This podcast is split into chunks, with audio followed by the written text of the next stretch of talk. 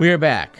5 weeks ago, National Public Radio announced the largest donation in its history, a cash bequest from the will of the late philanthropist Joan Kroc of about $200 million. This bequest from the widow of the founder of the McDonald's fast food chain shocked and delighted people at National Public Radio's headquarters in Washington. Here to tell us about that remarkable turn of events is someone who had a central role to play in it, Stephanie Bergsma, who is the development director for KPBS-FM in San Diego. Welcome to Radio Parallax. Thank you. The news stories that I read explain that Ms. Kroc had enjoyed listening to NPR through your affiliate and had been a donor previously. Can you tell us a bit how you got involved in working with Joan Kroc?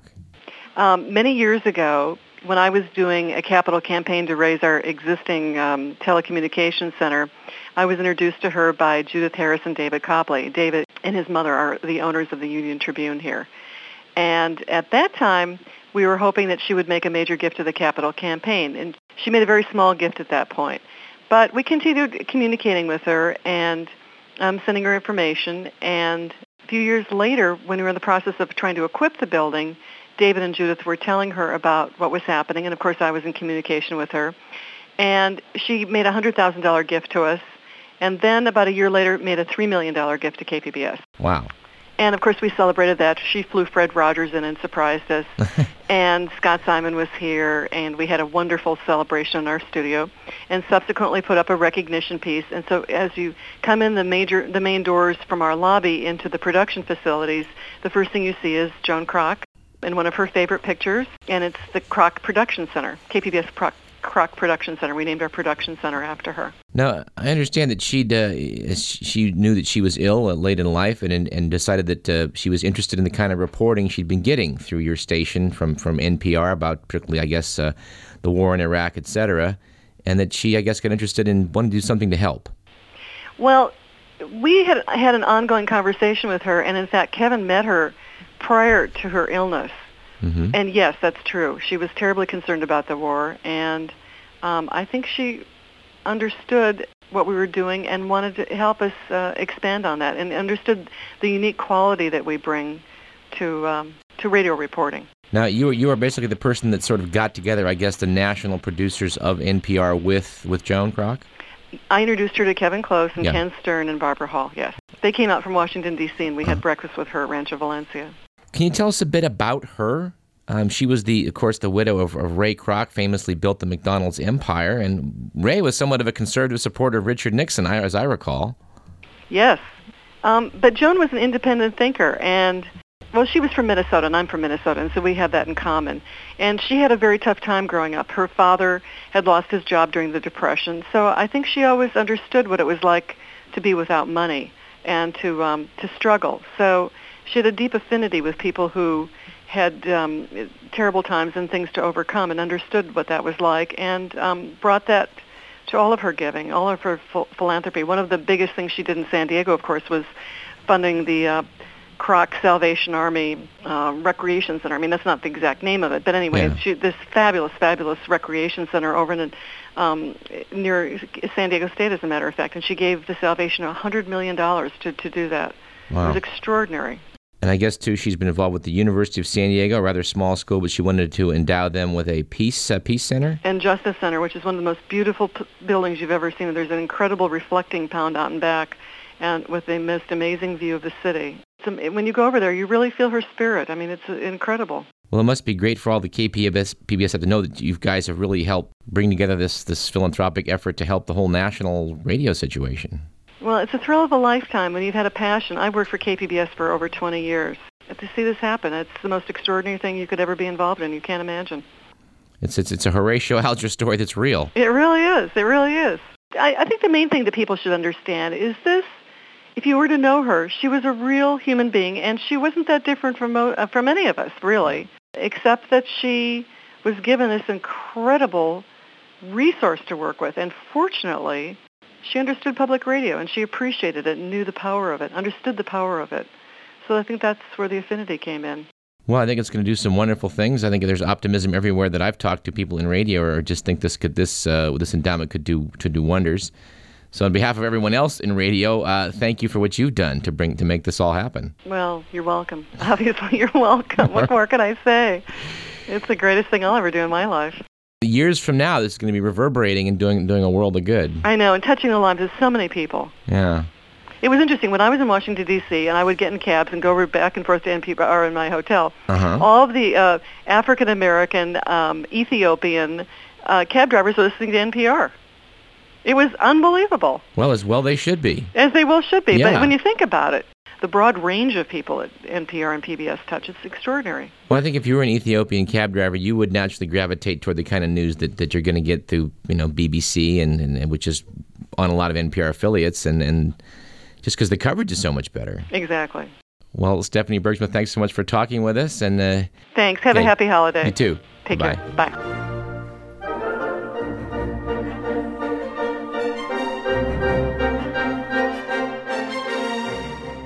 Joining us now for a local and, in fact, national perspective on this event is Michael Lazar, president and general manager of Capital Public Radio here in Sacramento, where he's been since 1996.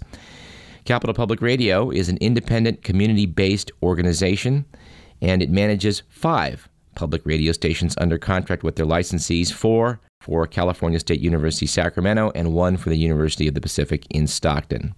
If you've been listening locally to National Public Radio, and we hope that you have been, you've probably heard the efforts of Mr. Lazar's stations through KXPR, KXJZ, KXSR, KKTO in Tahoe, or in Stockton via KUOP. Mr. Lazar knows about local and national radio. He spent many years working as the production and operations manager at KXCV in Missouri, where he produced over 75 pieces for NPR's All Things Considered. Michael Lazar, thanks for joining Radio Parallax. No problem. Now, perhaps we want to tell a little bit about how this really works, how Capital Public Radio and other radio stations are affiliated with NPR. NPR is both a representation organization and a program supplier. They represent us before Congress and the FCC and do a lot of regulatory work, but they're also the largest producer of public radio programs. So programs like Morning Edition and All Things Considered are produced by National Public Radio, and then we purchase them from them. What was the reaction at NPR? And I assume you're privy to that when this news came down about Ms. Croc's fabulous donation. Oh, it was an unbelievable feeling. You often hear about other bequests and other organizations that benefit from gifts, but you never think it happens to you or somebody you know. And here we were right in the middle of one of the largest gifts ever given to a nonprofit organization, so we were thrilled. Yeah, my understanding is this is the largest donation ever to a charitable institution. NPR believes it's the largest gift to an American cultural institution. I don't think they've been able to verify that, but they believe it to be true. What's the thought on how this is going to impact the National Public Radio and local affiliates? Well, fortunately, we have some time to develop that. There won't be any money coming through for about 6 months, so that'll give us a chance to really discuss it within the system. One thing that the public radio system has never been shy about is expressing its view. We have what we sometimes refer to as robust discussion. And there are many different stations that have different ideas on how the money should be spent. The important thing to remember is that the actual principle probably will not be used. There'll be between $200 and $230 million that will largely sit in endowment funds and generate interest. We expect that it'll generate $10 to $12 million of interest per year. So that's roughly 10% of NPR's current budget of $100 million. That money could be used for research and development of new programs. It could be used to offset bad financial times. It could be used to reduce the fees that stations pay for programs. So there are a lot of options on the table that we'll be discussing over the next few months. There was some mention of concern over the fact that, of course, National Public Radio and local affiliates depend on a lot of fundraising, and that there was some thought that this large donation might actually decrease donations from other people. Is that a concern? Well, we hope it won't. It's certainly a concern. The individual listeners need to understand that this is not a gift to the local member stations, that this is a gift to National Public Radio and will be used to offset some cost, but by the time you divide it up among the hundreds of stations, the impact per station is not going to be significant. A lot of the costs that we raise money for is our own local programming and the infrastructure of keeping the stations on the air. So there's very little day-to-day impact that a gift of that magnitude will give, so we still depend heavily on the generosity of our individual listeners.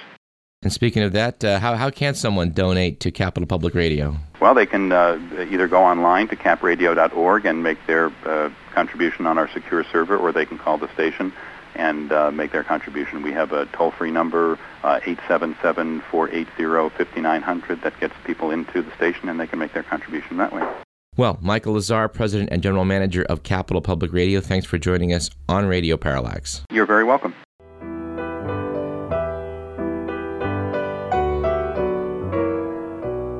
And our last item of the day, the flu, apparently has arrived in the United States, but I must say, in my real life, I do work as a physician, and last weekend we were inundated with people with viruses. No, not the influenza virus, the regular cold virus. Not to say people didn't feel plenty bad enough, but somehow this hysteria that's been generated by this idea that, oh my God, we're running out of flu vaccine, has everyone trotting off to the doctor. Well, the truth is, the flu vaccine, in the best of years, only prevents you from getting influenza, which is only a small percentage of the annual cold and, quote, flu season.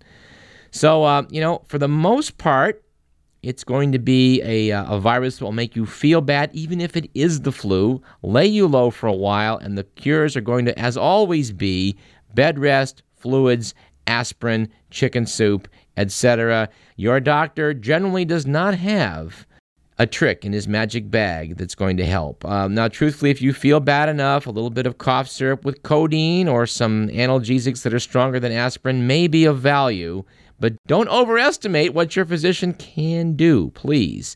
And a lot of times spending many hours in a cold, drafty waiting room with people coughing around you is not the best choice. So please, don't panic about this, lack of flu shots. This is, for the most part, a non-issue. Well, that about wraps it up for today's show. Our thanks once again go to Ted Dunning of KDVS's This Week in Science, as well as our special aviation correspondent, Vladimir Zarevika, and, of course, as you just heard, Stephanie Bergsma of KPBS and Capital Public Radio's President and General Manager, Michael Lazar. Oh, and let us not forget Senator Joseph Lieberman and rocker Keith Richards. I am, as always, your host, Douglas Everett. This show is produced by Mr. Edward McMillan. We will see you again next Thursday at 5 o'clock. This has been Radio Parallax. Todd will follow, as always, so stay tuned.